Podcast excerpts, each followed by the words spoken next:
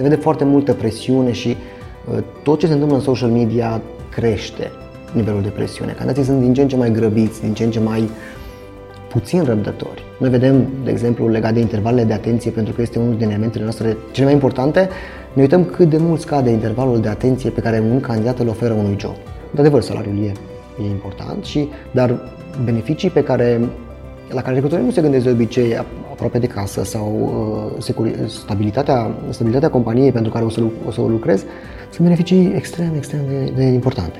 Ne dăm seama că, oamenii sunt oameni și s-ar putea să plece la altcineva dacă la noi nu sunt tratați bine și încercăm să schimbăm lucrurile în zona aceasta de people experience. Hacking Work, un podcast oferit de compania de software Devnest și susținut de Medlife. Acest episod vă este oferit de Devnest, compania de software pasionată de oameni, idei și expertiză digitală. Cu toții am crescut cu întrebarea ce vrei să te faci când o să fii mare. La Devnest, răspunsul este orice, pentru că exact asta este Devnest, un spațiu transparent și plin de oportunități, unde oamenii sunt în centrul tuturor acțiunilor și proiectelor. Este comunitatea unde descoperi ce te interesează și aprofundezi ce te pasionează, un cuib în care cresc sănătos oameni, cariere și soluții tehnologice. Devnest înseamnă evoluție și dezvoltare. Creăm oportunități, construim o comunitate. Servus! Bun găsit la Hacking Work, eu sunt Doru Șupeală. Facem un podcast pentru voi ca să mergeți la serviciu, nu la scârbiciu. Vă aducem oameni interesanți, povești fascinante și idei revoluționare care vă pot ajuta pe toți să faceți lucrurile mai bine și mai frumos acolo unde lucrați, astfel încât să mergeți fericiți și cu drag să lucrați lucruri care vă plac. Astăzi suntem la Târgu Mureș și invitatul meu este Liviu Livanu. Servus, Liviu! Servus, Doru! Iar acolo în spatele lui scrie Dora The Recruitment Robot.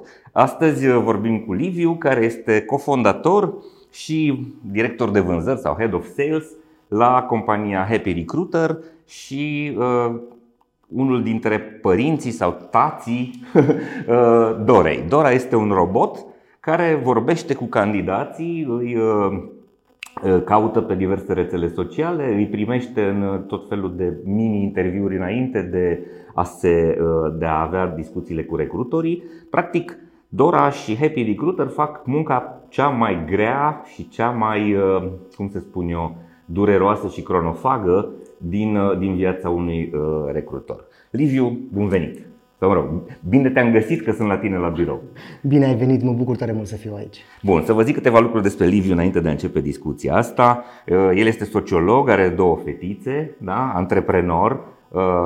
Antreprenor după ce a devenit tată de fetițe. Ok.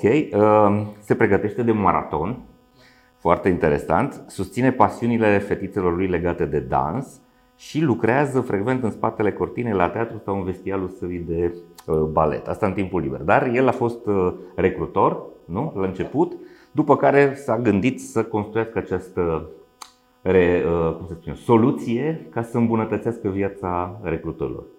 Milioane de recrutori din lume s-ar putea să vă fie recunoscători. Important este să vedem cât de mult îi puteți ajuta voi. Liviu, ce este...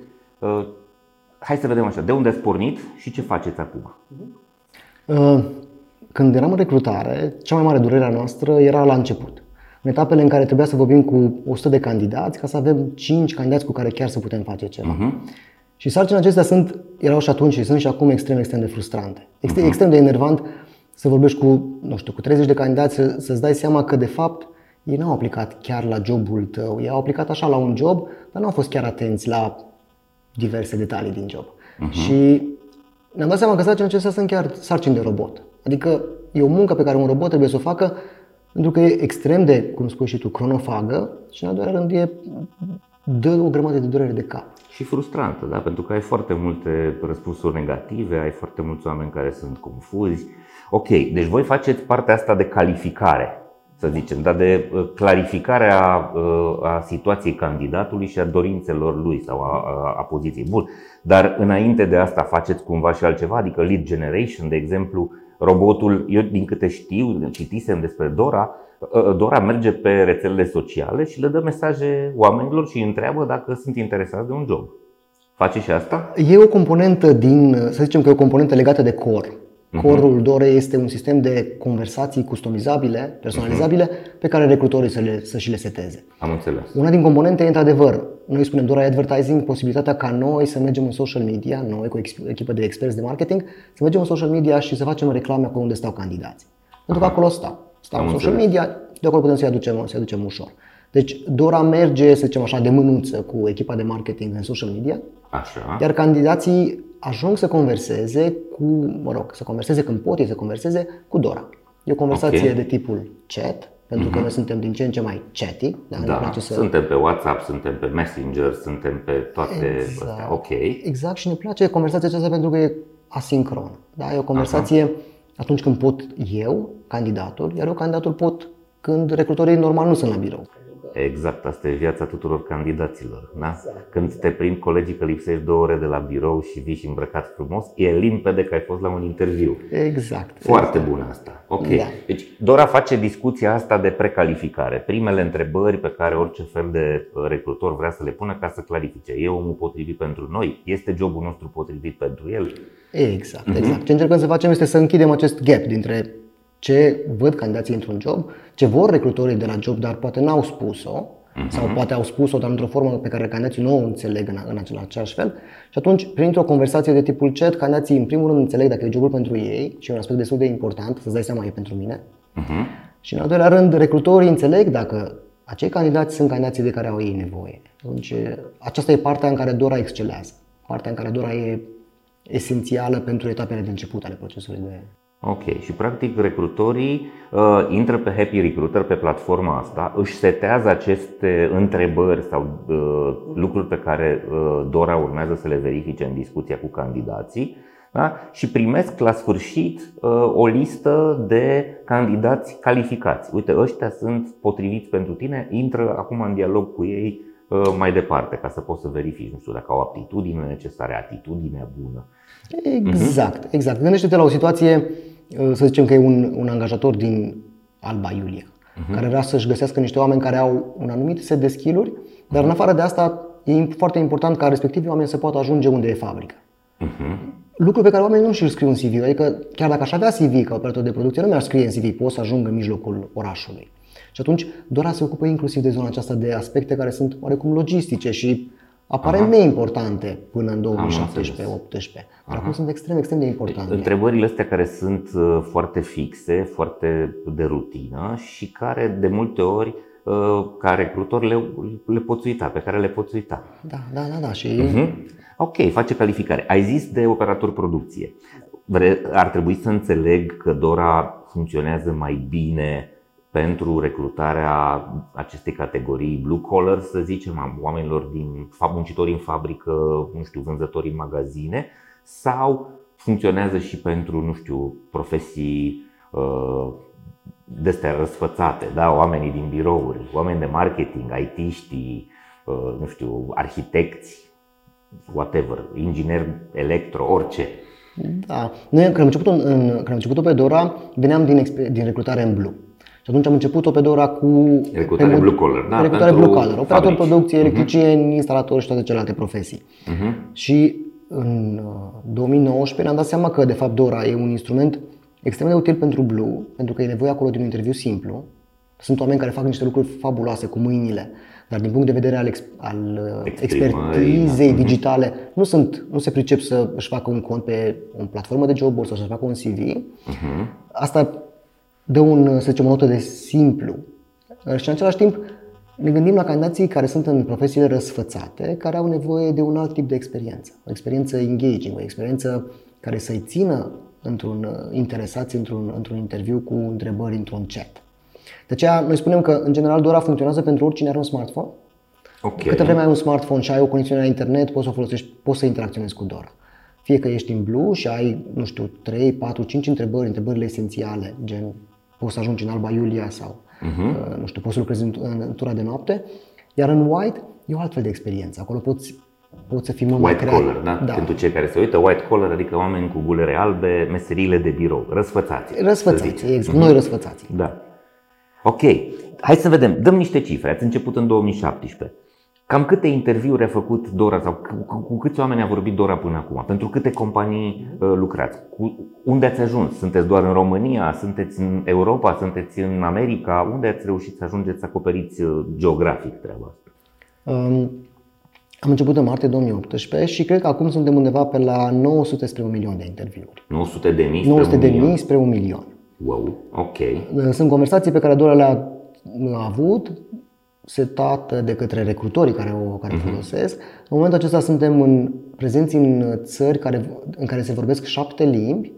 Româna, sigur, e limba noastră de acasă, dar Dora mai vorbește și engleză, germană, franceză și olandeză, portugheză, poloneză. Sper că le-am spus pe toate 7. Și piețele noastre cele mai articulate, să spun, în momentul acesta, sunt piețele din Olanda și Belgia. În Belgia avem câțiva parteneri. Unul dintre ei este și, să zicem, acționar. Și suntem în general prezenți în Europa. În general în Europa, oriunde se vorbesc cele 7 limbi. Ne uităm și spre celelalte țări, desigur, ne uităm spre state care e o piață mare. E cea mai mare, e cea mai mare piață unde putem ajunge. Și probabil că acesta va fi în planul pentru 2023 sau începutul 2024. N-ați ajuns acolo din cauza că există diferențe de legislație și ar trebui să abordați o altă strategie. Adică doar ar trebui să învețe să facă lucrurile altfel. Da, sunt câteva diferențe, sunt câteva subtilități de legislație legate de cum anume se setează lucrurile și e o piață specială din foarte multe puncte de vedere, o piață în care nu se intră la fel de ușor ca în Europa. Bun, hai să ne lămurim. Dora are inteligență artificială, ea înțelege ce îi răspund ceilalți și în funcție de răspuns continuă cu întrebarea? Inteligența artificială e un termen foarte, foarte ambigu. Foarte amplu. Okay. Inclusiv domnul Ciucă, poate știe, are o comisie pentru inteligența artificială. Dânsul are mai mult prostie naturală, dar asta rămâne între noi. Dar e o comisie acum guvernamentală pentru asta. Din punctul de vedere al unei definiții largi, da, să zicem că e o formă de inteligență artificială, dar din perspectiva interacțiunii recrutorilor, ce fac recrutorii și ce fac candidații sunt lucruri extrem de simple. Pentru că ne dorim și pentru recrutori o experiență fericită, ne numim Happy Recruiter cu un motiv, să facem recrutare fericită și candidații la fel. Și atunci ce fac recrutorii este să seteze să instruiască pe Dora, și instruire sună mult în raport cu ce fac recrutorii de fapt, astfel încât interviurile să meargă pe un flux logic pe care și-l doresc ei. Ok, un set de întrebări care sunt consecutive și care sunt determinate de răspunsul anterior. Exact. E ca un de-asta, cum se cheamă, schemă logică. Făceam în liceu de informatică, pătrățele și aveai romburi, da sau nu. Stânga-dreapta. Okay. Da. Exact aceasta e structura. Ne gândim în primul rând la rezultatul final și la, să zicem, la procesul intern de dezvoltare, că e cu inteligența artificială, cu mai multă, cu mai puțină, e o parte mai, să zicem, mai puțin pe care ne uităm mai puțin. Ne uităm în primul rând la o experiență simplă pentru recrutori și o experiență simplă și eficientă, da? Și pentru că candidați o experiență cât se poate de simplă și engaging, pentru că îi vrem. Cam cât durează un interviu al Dorei cu un candidat? Așa, în medie, nu știu, dacă sunt 6-7 întrebări, cât de mult, cât de repede se face asta? În 6 întrebări, un interviu nu ar trebui să dureze mai mult de 2 minute. Nu e mai mult de 2 minute pentru că imaginează-ți că citești o întrebare care are 7, 8, 10 cuvinte și alegi un răspuns. Un răspuns pe care și trebuie să apeși pe un buton. Ok, deci nu formulezi tu răspunsul, ci pur și simplu ți se dau răspunsurile precalificate. Simplu. Răspunsul pe care recrutorii le-au vrut. Adică... Ok, iar dacă răspunsul este unul negativ, întrebările nu mai continuă, na? Interviul încetează. Sau continuă cu alte feluri de întrebări. Un alt curs al discuției. Ok, dacă omul spune nu sunt interesat acum de acest job, poți să-l întrebi, de exemplu, dar vei fi interesat peste 3 luni sau peste 6 luni. Așa funcționează. Deci e o interacțiune în care eu, candidatul, care sunt în momentul acesta elementul central al pieței, pot să decid că vreau sau nu și de acolo mi se întâmplă lucruri. În direcția în care vrea angajatorul să se ducă, răspund la întrebări, sau dacă nu e pentru mine și se întâmplă, îmi dau seama că nu e pentru mine pentru că, nu știu, e în mijlocul Bucureștiului și eu nu vreau să mai lucrez în mijlocul Bucureștiului pentru că e foarte aglomerat, mă pot duce pe o altă rută care să-mi fie prietenoasă pentru că întreb candidatul acolo. Da, mie mi-a plăcut foarte tare când am citit despre Dora, acum mai mulți ani, am și scris în cartea mea despre Dora la un moment dat și pe blog am scris, uite ce idee faină. Exact chestia asta, că Dora este disponibilă exact la orele când vor candidații. Pentru că, nu fiind un robot, vor vorbi oamenii exact când le convine lor. Când sunt acasă și au venit de la serviciu sau sunt sâmbătă, duminică și sunt destul de relaxați. De Revelion, bun, de Paște? Acum nu știu, în timpul liber. Ok, asta e un lucru, asta e un lucru valoros. Am înțeles. Recrutorul intră și își setează acest dialog cu răspunsurile posibile, iar oamenii sunt abordați de Dora după ce și-au exprimat dorința. Adică au candidat într-un fel sau pur și simplu și-au arătat interesul într-un anume job. Nu-i luați voi dintr-un pool de candidați posibili.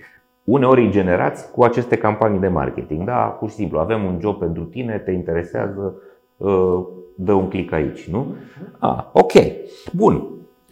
Dacă pot să adaug o chestie și destul de importantă, când ne gândim la piața candidaților, că e o piață destul de, să zicem, și aglomerată din perspectiva joburilor și foarte, foarte sensibilă, încercăm să ajutăm pe recrutori inclusiv în zonele unde au ei candidații deja. Da? Pentru că ne gândim tot timpul la candidați noi, dar noi, nu știu, noi Bosch poate, sau noi Nokia, sau noi Continental, avem cam toți candidații din piața unde am fost vreodată, pentru că i-am achiziționat cumva.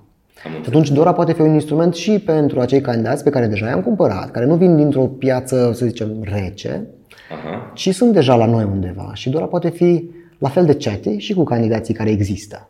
Aha. Și atunci încercăm să dăm un plus de eficiență, pentru că până la urmă poți să fii fericit dacă ești eficient, ajutând pe recrutori cu tot ce au, cu toate asset-urile sau lucrând cu Dora pe toate asset-urile pe care le au. Dacă au candidații undeva, fie că e ATS-ul lor sau într-un Excel, știi, recrutarea este Exceling din Excel, putem fi acolo cu Dora. Adică putem să ajutăm recrutorii care au deja candidații. Acest episod vă este oferit de Medlife, furnizorul național de sănătate al României. Pentru că știe că sănătatea înseamnă echilibru pentru minte și trup, Medlife a lansat singurul abonament medical 361 de grade. Un abonament complet, cu acces la servicii de prevenție, sport și nutriție, dar și cu asigurare medicală inclusă. Prin acest abonament, Medlife susține dezvoltarea unui mediu de business sănătos în România. Iar împreună cu Medlife, prin fiecare episod al proiectului Hacking Work, vă oferim inspirație prin idei valoroase pentru organizații sănătoase. Hai să vedem cum simțiți voi piața muncii astăzi. Ce vedeți din activitatea Dorei? Sunt candidații mai puțin dispuși să discute sau mai mult dispuși să discute? Sunt mai nervoși? Sunt mai, nu știu, mai direct orientați către bani, întreabă repede câți bani îmi dai. Ce vedeți? Ce vedeți? Cum arată piața astăzi? În România, prima dată. Da? Și după aia o să te întreb, sau hai să te întreb întâi asta. Poți să dai nume de companii pentru care lucrați și ce fel de joburi recrutați? Hai să vedem. Să zicem că lucrăm cu două categorii cum sunt în piața recrutării, două categorii de clienți. Pe de o parte sunt agențiile de recrutare, companiile de recrutare și muncă temporară, da? De exemplu Lugera, GI Group, Human Jest, să mă rotez pe cineva ca apoi o să mă certe. Iar în zona de corporate recruitment, în zona de recrutare directă pentru angajatori, clienții noștri vin din sectoare cum ar fi, de exemplu, retail-ul, mă refer deci la magazinele, vânzări, comerț. Exact, un comerț. Și acolo avem Penny, parte din grupul REVE, Profi România, care e cel mai mare angajator local, Flanco, rețeaua de magazine de electrocasnice, Teddy, e un nume care a intrat acum în piață. Da, poate sunt magazine de jucării sau ce sunt? Da, magazine de, nu chiar de jucării, de, să zicem așa, nu chiar bricolaj. Ah, chestii pentru casă. Am înțeles. Ok. Home and deco, și hăinuțe. Aha. Da. Deci în zona acestea, să zicem în zona de retail, apoi în zona de producție mai avem companii. În companiile unde volumul de recrutare este mare, sunt companii unde Dora poate fi eficientă. De regulă noi spunem că un roboțel îți e eficient atunci când ai sarcini de automatizat.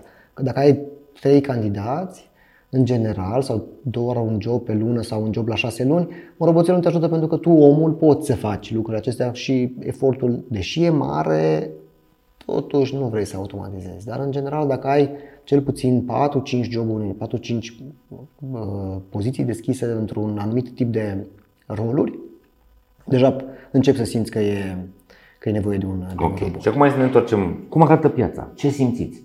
Ce zic recrutorii? Da? Ce îi doare pe recrutori? și ce spun candidații, care sunt preocupările lor, care e tipologia răspunsurilor lor. Ești sociolog, dă-ne o definiție, cum interpretezi tu situația. Mă interesează foarte tare pentru că nu am foarte multe informații despre zona asta blue collar, a profesiilor din retail, de exemplu, și din uzine. Și vreau să o înțelegem foarte bine, pentru că noi, în general, urmăritorii noștri și invitații noștri vin din zona asta alta, a răsfățaților. Și mă bucur foarte tare că ajungem și în partea asta. Deci ce simți?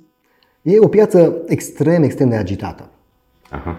În primul rând, ziceai de candidați și nivelul de cortizol, nivelul de, nu e neapărat agresivitate, dar e cortizol mult, adică se vede foarte multă presiune și tot ce se întâmplă în social media crește nivelul de presiune. Candidații sunt din ce în ce mai grăbiți, din ce în ce mai puțin răbdători. Noi vedem, de exemplu, legat de intervalele de atenție, pentru că este unul din elementele noastre cele mai importante, ne uităm cât de mult scade intervalul de atenție pe care un candidat îl oferă unui job. Aha. Și ajungem acum, și mă rog, o spun și studiile, are Facebook un studiu făcut împreună cu o companie de marketing din state, 0,4 secunde de atenție. Ai clipit, a dispărut. Atâta atenție. Attention span-ul pe o reclamă, pentru un job. O reclamă la un job, da. Apoi din reclama la un job, dacă ai avut norocul să nu clipească, 0,4 secunde. 0,4 secunde. Ah, ok. Ai avut norocul să nu clipească și ajunge pe job, 2,7 secunde. Asta înseamnă 7 cuvinte. 7 cuvinte, și dacă nu are foarte multă școală, le citește și mai încetuc. 7 cuvinte. 7 cuvinte. Da. Deci tu, ce putem învăța de aici este că dacă ești recrutor pe zona asta, cele 7 cuvinte sunt cele cu care trebuie să-l câștigi. Pe toate zonele, nu ne referim doar la blog. Ok. Deci ne referim la social media și apoi o descriere de job. 7 cuvinte în care să îi arăți că te iubește și încă nu știe. Să-i explici că jobul e pentru el. Exact. Și pentru el candidatul, dar ne referim la masculin în sensul acesta, și că îl vrea și poate trebuie să facă ceva, să apese câteva butoane pentru asta. Deci din punctul acesta de vedere, da, e un trend. Crește nivelul de presiune, nivelul de stres, de cortizol, scade intervalul de atenție. În al doilea rând avem, să zicem, e un mare demisională în România a fost desigur reinterpretată, pentru că avem un specific cultural local și la noi lucrurile se întâmplă un pic altfel. Și un pic mai târziu și un pic diferit. Știi că asta e sloganul nostru de țară. Știi, când va veni sfârșitul lumii, veniți în România, la noi se întâmplă cu 50 de ani mai târziu. Da. Cred că e din... Da. Și în aceeași linie tot ce se întâmplă, inclusiv în marea demisională. Adică ce vedem și ce ne spun clienții noștri e o foarte mare vânzoleală, mai ales, și o foarte mare mișcare, mai ales în zonele de retail și producție, acolo unde sunt joburi. Pentru că dacă e vorba de o fabrică din satul mare, să zicem că oferta nu e foarte largă. Piața e mai închisă. Oamenii sunt mai captivi geografic. Exact. Dar în orașele foarte mari, unde eu pot lucra astăzi aici și mâine pot lucra la compania din vecinătate, șansele să dispar peste noapte și să mă duc uniforma de la angajatorul meu la vecin sunt extrem de mari. Deci e o piață foarte dinamică.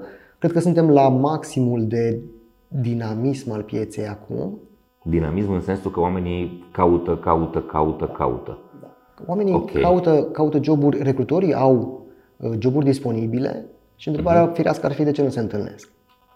Pentru că până la urmă ne dăm seama că nu se întâlnesc. Oamenii vor joburi, recrutorii au joburi disponibile, totuși nu se întâlnesc undeva. S-ar putea ca oferta să fie proastă.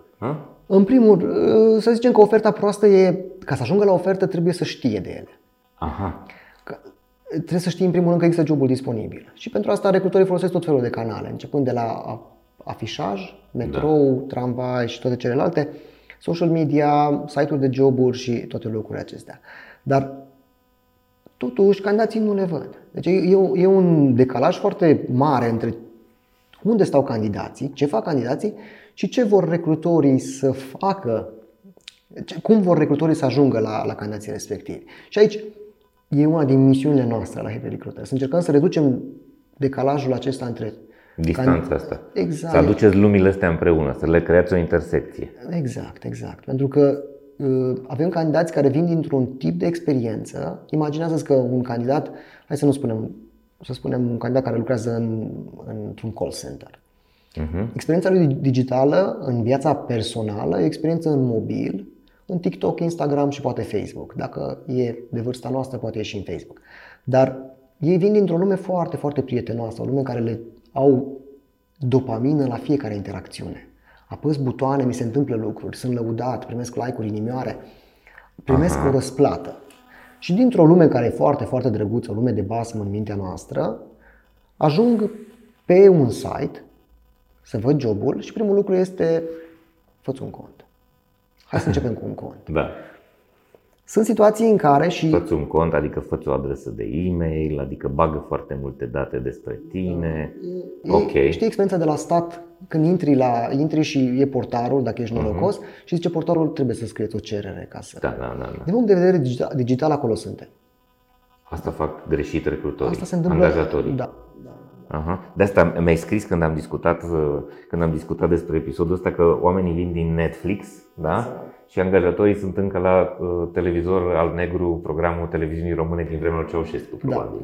Da. Din păcate da, și e foarte ciudat să aterizezi dintr-o experiență digitală prietenoasă, într-o experiență în care...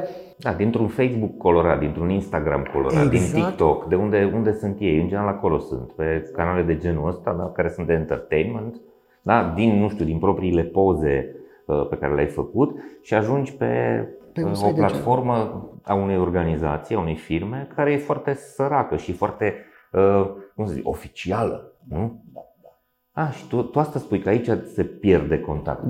Da. Aici e un decalaj uriaș și de aceea mulți recrutori pierd foarte mulți candidați. Adică chiar dacă mă duc în social media și investesc cu mulțime de bani și reclama mea e acolo și am un employer brand foarte bun și investesc foarte mult în asta, dintr-o poveste frumoasă care este employer brand, ce frumos e la noi, când vii la noi e un pas în spate. Prima reacție este... era boxigardul, dar înăuntru ai dat de leopard. Da, prima reacție...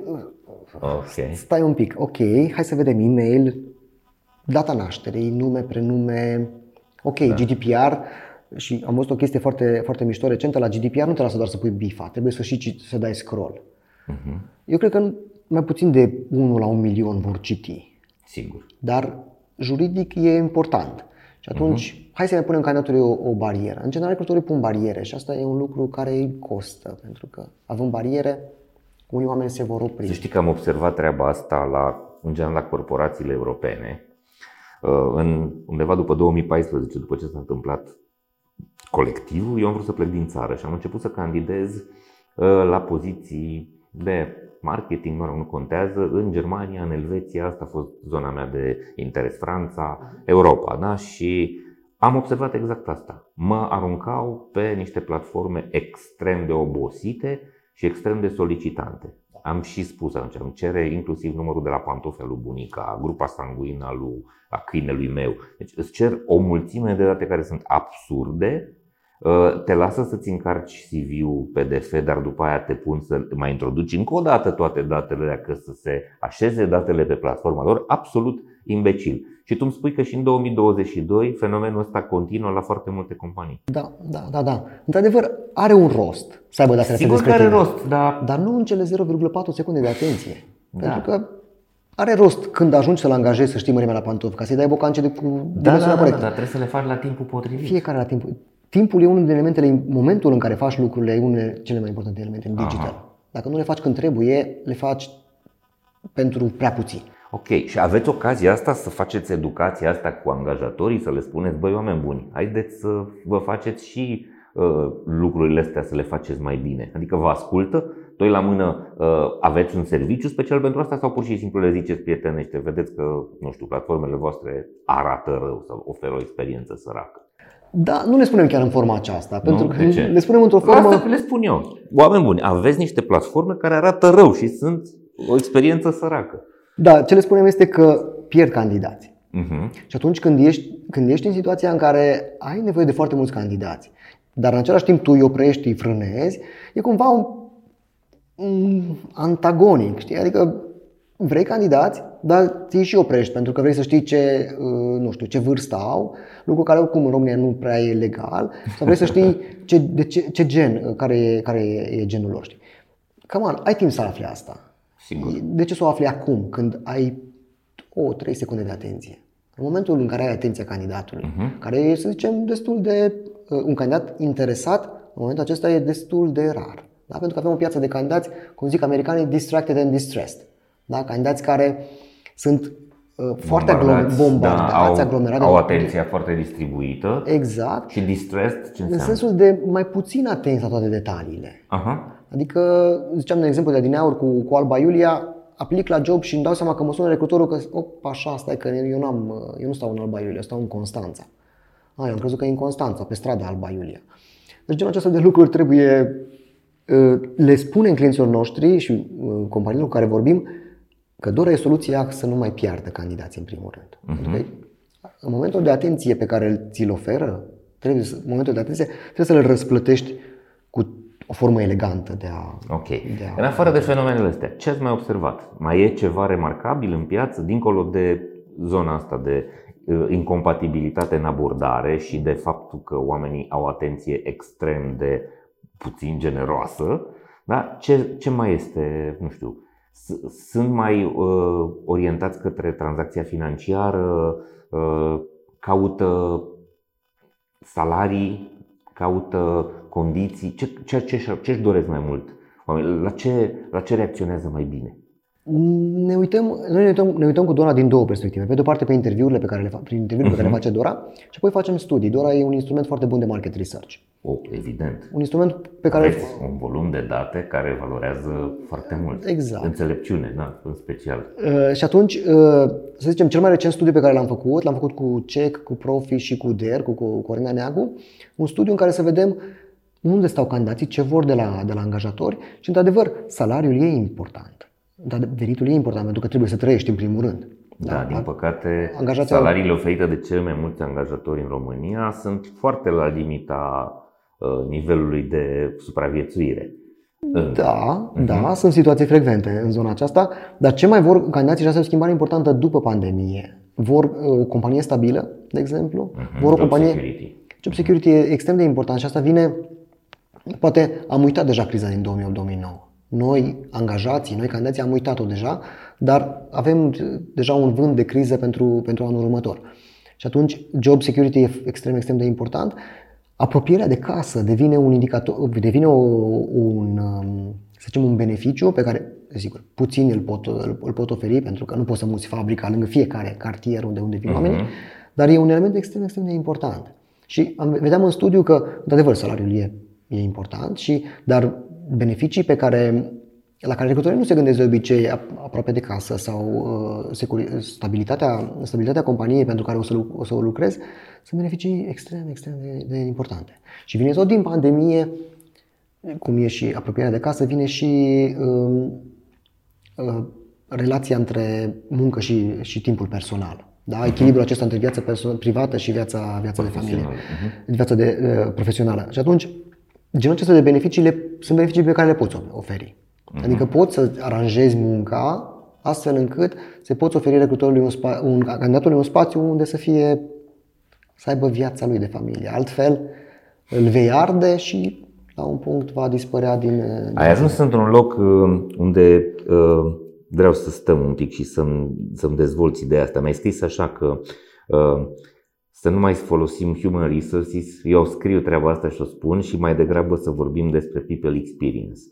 Și asta nu e numai în vorbit și în exprimare, ci să înțeleagă angajatorii că trebuie să schimbe cu totul abordarea și strategia și modul în care înțeleg relația cu angajații. Foarte mulți încă, venim de la o conferință unde am întâlnit astfel de angajatori, foarte mulți angajatori încă consideră oamenii că sunt niște resurse, niște utilaje, niște piese într-un proces de producție complex.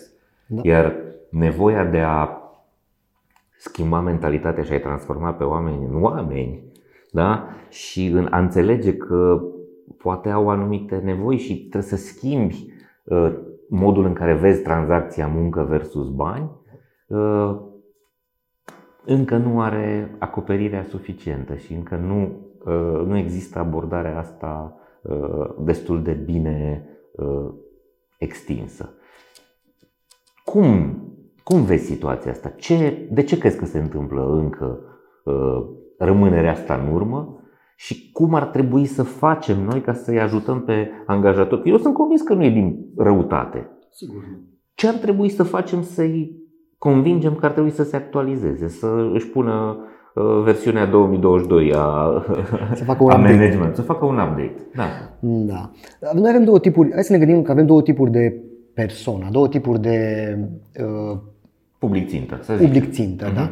Avem un public țintă de companii care vin cu un model replicat, care vine, okay, corporații care vin cu un model și îl replică în România. Acolo, oricât de binevoitor ar fi oricine din HR, lucrurile sunt mai greu de schimbat. Și avem companiile care sunt mai flexibile. Companiile în general antreprenoriale de aici sau companii care au mai multă putere de decizie în România. Care au mai multă putere locală și care sunt mai flexibile. Exact. Ah, okay. Și atunci, dacă e să ne gândim doar la cei la care se poate, pentru că la unii nu se poate, că nu se poate. Bătuți în cap de la centru. Exact. De la centru vine. Okay. Eu pot să zic că sunt bătuți în cap, tu nu poți să zici că sunt clienții tăi. Da, asta este. Sunt bătuți în cap. Da. Ce vedem este că, dincolo de faptul că noi oamenii ne-am dat seama că suntem oameni în pandemie, pentru că înainte de pandemie oricare dintre noi alerga mult mai mult în ideea de a facem și vă rog să, cum zicea unul dintre șefii mei când lucram în bancă acum vreo 10 ani, Liviu, te rog să facem, era o expresie foarte interesantă, da? Deci ne-am dat seama în pandemie că suntem oameni și atunci ne-am oprit un pic. Ne-am oprit un pic și de aici vine și marea demisioneală, da? A fost YOLO, You Only Live Once, da? Când ne-am oprit și am spus, ups, s-ar putea să murim într-o zi. Exact. Lucru pe care nu-l conștientizam. Din perspectiva aceasta, tot ce înseamnă ce poate să facă de parte. S-ar putea să murim și viața noastră, familia noastră, ai noștri sunt mai importanți decât angajatorii noștri. Exact. Asta a fost un lucru pe care l-am învățat the hard way. Adică ne-am oprit în pandemie. Uite, era un dușman nevăzut care circula pe străzi, mai ales noaptea, pentru că nu ne lăsau să ieșim din casă noaptea. Atunci virusul era mai puternic. Corect. Da. Și ne-am dat seama că suntem în pericol. Ok, și asta a produs o schimbare de mentalități. Exact. Noi veneam oricum, din perspectiva recrutorului, venim cu acest mindset din anii 60, da? De când avem human resources, avem de mai de mult, dar anii 60, producție, aliniem lucrurile, totul se întâmplă. Economia industrială. Totul e industrial, într-adevăr. Și ne dăm seama că, ups, oamenii sunt oameni și ups, s-ar putea să plece la altcineva dacă la noi nu sunt tratați bine. Și încercăm să schimbăm lucrurile în zona aceasta de people experience. De aceea mie mi se pare mult mai personal să spunem oamenii de la personal decât oamenii de la HR sau oamenii de la human resources.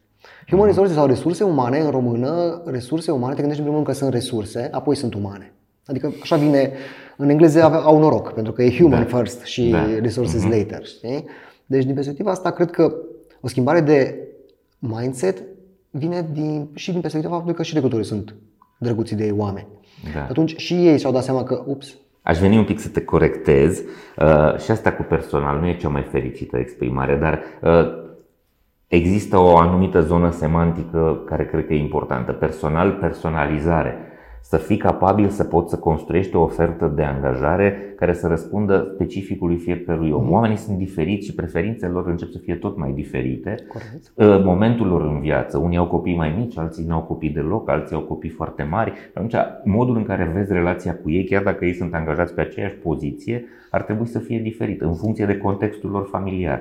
Asta înseamnă personalizare. Pe de altă parte, eu am văzut anunțuri și am în cursul meu o poză de la un restaurant dintr-un mall din Cluj care scria angajăm personal.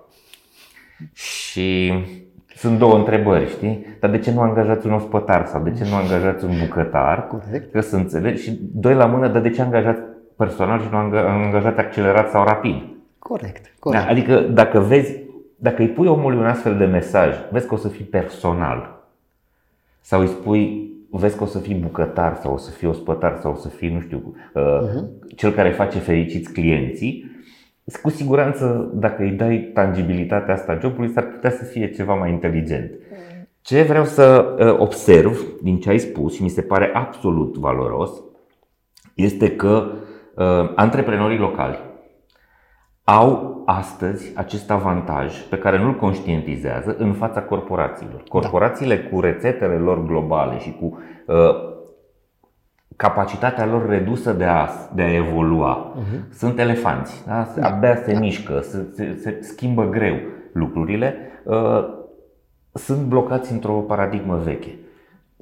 De multe ori, antreprenorii locali sau companiile mai mici din România se plâng de competiția asta inegală cu giganții. Da. Da? Și aici este o zonă în care ar putea să fie mai inteligente, ar putea să fie mai dinamice și ar putea să câștige puncte serioase. Da. Mișcați-vă, pentru că dacă reușiți să schimbați modul în care abordați relația cu oamenii, s-ar putea să-i câștigați pe oamenii buni și să le lăsați corporațiilor piața goală sau oamenii care sunt mai puțin valoroși din punct de vedere profesional. Foarte valoroasă perspectiva asta. Noi spunem și ne gândim în primul rând la noi, startup mindset. Da? Un mod de a structura afacerea și de a structura tot ce înseamnă strategie de vedere unui startup care poate pivota ușor și care poate schimba lucruri. Nici o corporație nu poate să facă asta și foarte puțini au libertatea să se miște un pic la stânga sau la dreapta într-o linie clară. Dar pentru un antreprenor local care are forța aceasta, pentru că poate să se miște foarte ușor, lucrurile sunt radicale, sunt clar un avantaj. Și ce le mai trebuie, din păcate, antreprenorilor locali, le trebuie educație și le trebuie cumva sprijin în a înțelege cum să-și construiască acest nou framework în relația cu oamenii. Mulți dintre ei și-au construit business-urile imitativ, uitându-se cum fac alții, cum fac ea mai mari. Și au zis, așa facem și noi, așa vedem și noi relația cu oamenii. Mulți dintre ei vin din o serie de experiențe când au fost probabil angajați și au văzut că așa erau tratați. Și puțini înțeleg că au această oportunitate de a reconstrui radical modul în care văd colaborarea cu oamenii. Da. Uite, și mai e un caz că vorbim de antreprenorii care să zicem că au fost intraprenori, dar au început într-o organizație mare, unde au învățat procese și apoi s-au dus și au făcut un business propriu. Atunci ei sunt cei mai norocoși, pentru că au și învățat că există un proces și că e nevoie de un proces ca să ajungi la un rezultat, și atunci pentru ei ar trebui să fie cel mai clar și mai simplu. Și sunt adevăr antreprenorii self-made, cei care au început o afacere și au crescut-o treptat prin diverse metode și care au într-adevăr nevoie de un pic de sprijin în zona aceasta, pentru că ei nu văd ce se întâmplă în spatele corporației, ce fel de procese sunt acolo, ce înseamnă people experience, chiar dacă se numește people experience. Și într-adevăr acolo e o zonă unde sunt lucruri de învățat. Da. Liviu, se vorbește foarte mult despre războiul ăsta pentru talente. Cum vezi tu lucrurile? Există acest război sau este un clișeu sau o scuză cu care operează mai degrabă managerii și oamenii de HR mai puțin inteligenți sau mai puțin competenți sau mai puțin actualizați? E o chestie pe care unul dintre prietenii noștri din Belgia o spune frecvent. Războiul pentru talente s-a terminat și talentele au câștigat. Da? Adică piața muncii cu siguranță s-a răsturnat, oamenii au astăzi puterea. Exact. Războiul, dacă putem să-i spunem război și, i-aș spune, hai să spunem competiția pentru talente, ca să sune mai puțin războinic, e în continuare acolo și cred că e la nivelul cel mai ascuțit de până acum. Pentru că avem atât de multe oferte de joburi care sunt absolut identice, din păcate. Da, cu variații minore. Foarte mici. Și avem foarte mulți candidați care cumva stau și așteaptă. Așteaptă ceva mai mult, așteaptă un alt tip de ofertă. Un alt tip de ofertă, un alt moment, un semnal că va fi stabil, va fi bine. Deci ne-am schimbat modul în care ne raportăm la ofertă, la ce vrem. Noi, angajatorii, nu prea am făcut-o. Adică vedem și acum, și presupun că vezi și tu, anunțuri care sună la fel ca în 2014-2015. Bine ar fi să sune ca în 2014, dar sună și ca în 2006 și ca în 98 unele. Da. Nu între clienții noștri, adică nu sunt clienții noștri, nu sunt în discuția aceasta, dar ca idee, candidații așteaptă altceva. Vor altceva, vor un alt tip de mesaj, vor să se asigure că acolo unde se vor duce, iarba într-adevăr e mai verde. Pentru că altfel iarba semitun sau avem și acasă. Tu te-ai dus în zona asta de peisaje montane cu iarbă. Eu descriu treaba asta în termenii red ocean, blue ocean, da? Adică ocean însângerat, respectiv o apă liniștită, albastră, unde poți să stai să faci pluta pe spate fără să te temi că vine un rechin să te muște de fund. Cei mai mulți angajatori, din păcate, stau în zona asta unde sunt toți, da, cu oferte care seamănă sau sunt identice, așteptând, mușcându-se unii pe alții și bătându-se pentru talente. Și evident, de-aia oceanul este însângerat, pentru că se mușcă între ei, se cotonogesc între ei, își fură oamenii unii altora, aruncând, diferențindu-se doar în a mai pune 50 de lei sau 100 de lei pe masă, da, fără să fie capabil să dezvolte o ofertă către angajați care să-i facă absolut diferiți, să-i ducă într-o zonă unde nu există competiție, unde competitorilor nu sunt capabili încă să fie, astfel încât să note mai relaxați și să poată să pescuiască liniștiți exact candidații de care ar avea nevoie. Asta încerc să le explic tuturor. Trebuie să faceți diferențierea, trebuie să ieșiți de acolo unde e războiul, da, și nu mai acționați imitativ. Dacă fac ăia, facem și noi. Păi asta nu e o logică. Nu te face competitiv. Nu, ce nu fac ăia trebuie să facem noi. Da. E o metaforă interesantă, metafora ta. Eu cred că în momentul ăsta, în zona de blue ocean, e doar statul român. Statul român e în zona de blue și e cu pluta, cum spui tu. Adică face pluta pe spate.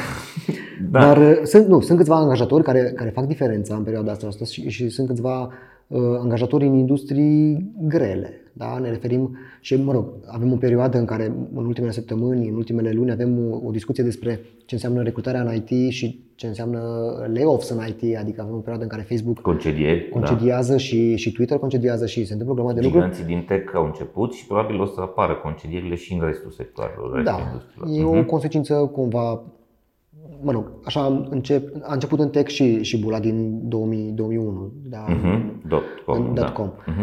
Dar în zona asta de blue sunt câțiva angajatori pe care îi vezi și sunt așa ca o rază de lumină, știi? Și asta mi se pare fabulos, că sunt angajatori care ies de acolo, care intră într-o zonă din asta și care sunt angajatori încă doriți în piață și când vin joburi, candidații vin pentru că știu că ei cunosc, au o reputație, adică au un brand bun, funcționează brandul pentru ei. Da. Chiar dacă nu e neapărat o strategie care l-a construit, ci pur și simplu au fost inspirați în a face o ofertă bună. Ok, foarte fain. Te-aș mai întreba un singur lucru legat de business-ul vostru.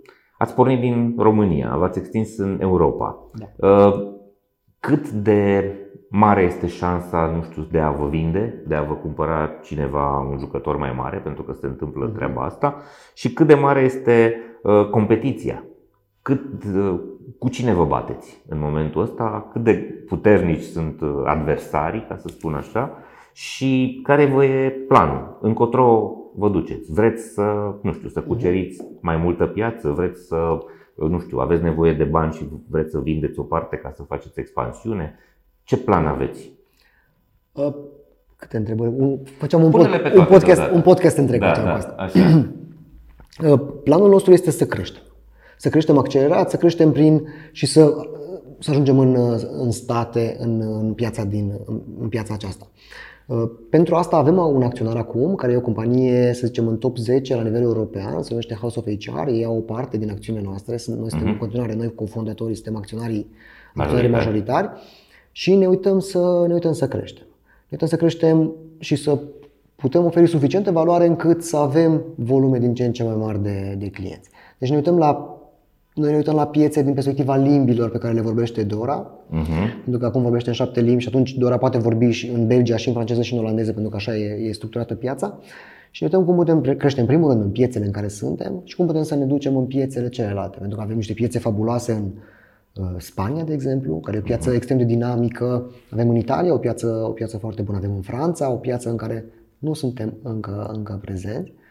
Și acestea sunt zonele în care ne uităm în direcția creșterii. Ca idee să ai un startup de tehnologie e ca mersul pe sârmă. Adică tot timpul se poate întâmpla, oricând se poate întâmpla să găsești acea rută care să te ridice sau pur și simplu să te coboare. e ceva ce de multe ori nu poți controla sau anticipa. Adică nu poți controla, dar nu poți anticipa. Și atunci e o viață foarte interesantă. Eu am lucrat în bănci înainte să lucrez în antreprenoriat, înainte să fiu antreprenor, și în bancă știi că în 6 sau în 7 ai un salariu care e cert. Și în 2017, când am început Happy Recruiter, vreo 2 nopți, nu eram foarte sigur că asta e ce vreau să fiu, pentru că veneam după vreo 12 ani de... Cum? Adică dacă nu se plătește salariul sau... Dar vezi, și asta cu în bancă mai e ceva, trebuie să stai în banca ta. Da, eu am avut o situație foarte, foarte fericită din perspectiva asta. Adică am avut mereu independență și asta mi-a plăcut foarte mult. Am reușit să cresc, am reușit să fac lucruri inovative în fiecare din băncile unde am fost și m-am bucurat mereu de o poziție privilegiată.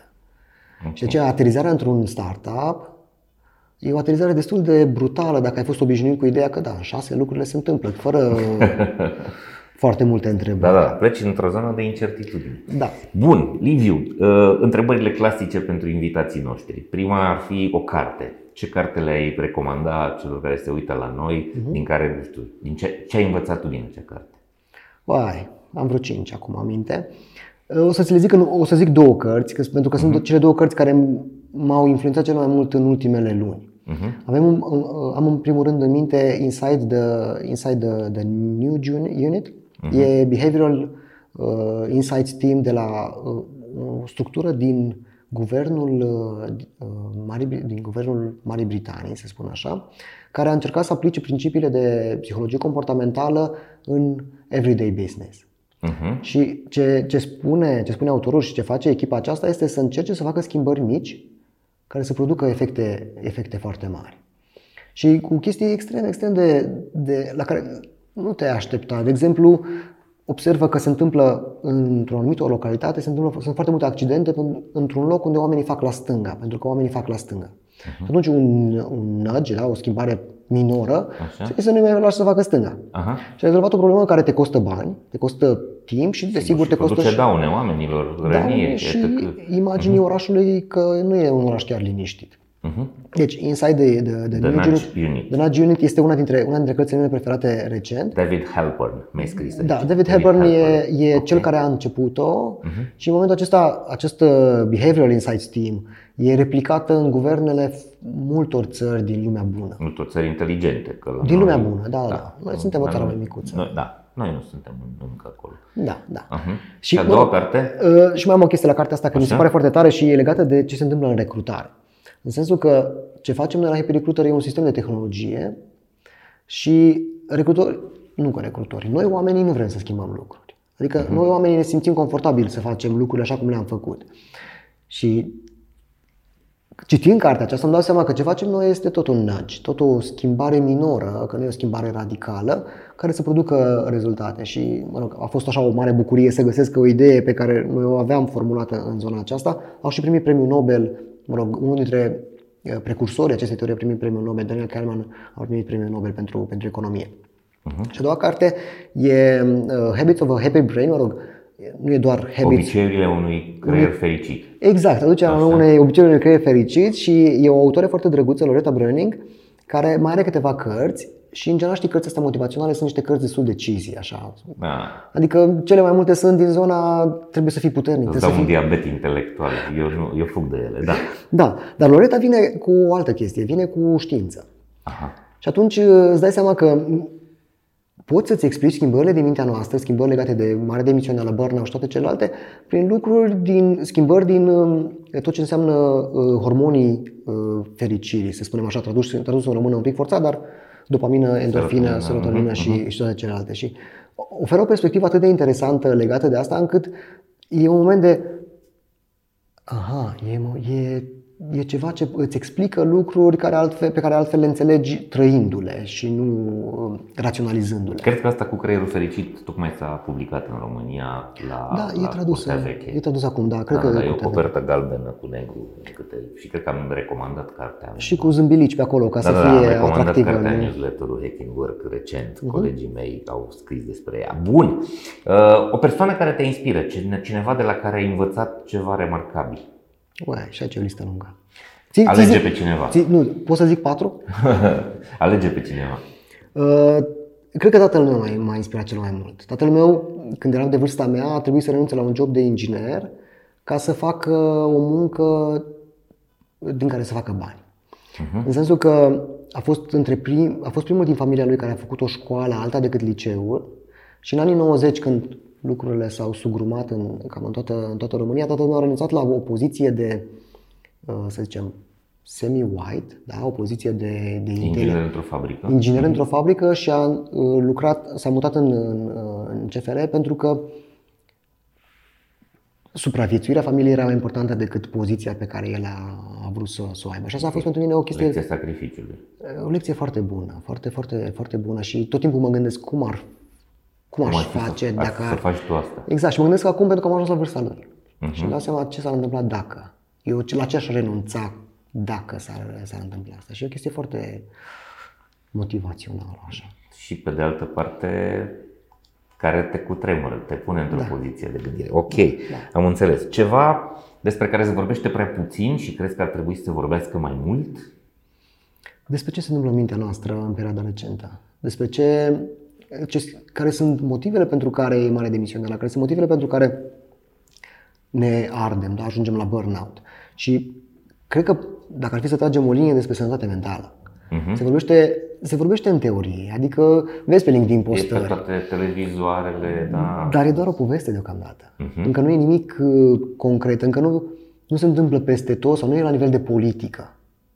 Adică trebuie să avem de grijă de mintea noastră pentru că altfel înseamnă depresie și anxietate și înseamnă lucruri care pot costa statul foarte mult, ne pot costa pe noi organizațiile foarte mult. Pentru că asta suntem într-o zonă de poveste și se face puțin, se vorbește destul de mult. Nu se face destul de puțin în zona aceasta. Foarte bună asta. Mi-am adus aminte de multe cărți pe care le-am citit despre cât e de important ca oamenii să gândească pozitiv despre organizația lor, despre țara lor. Noi avem o problemă de sănătate mentală mai de mult. Câtă încredere avem în noi, în viitorul nostru, în statul nostru, în ceilalți din societate. Problema noastră de încredere este una uriașă și asta ne face să nu construim viitor bun și să nici nu vedem că ni se întâmplă lucruri bune.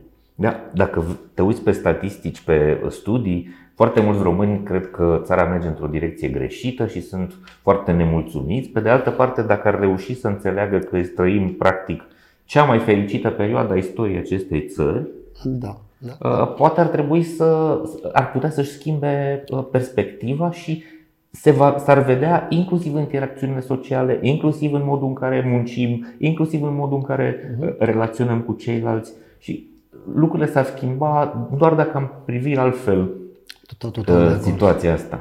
Avem un challenge, dacă te întrerup un pic, avem un challenge.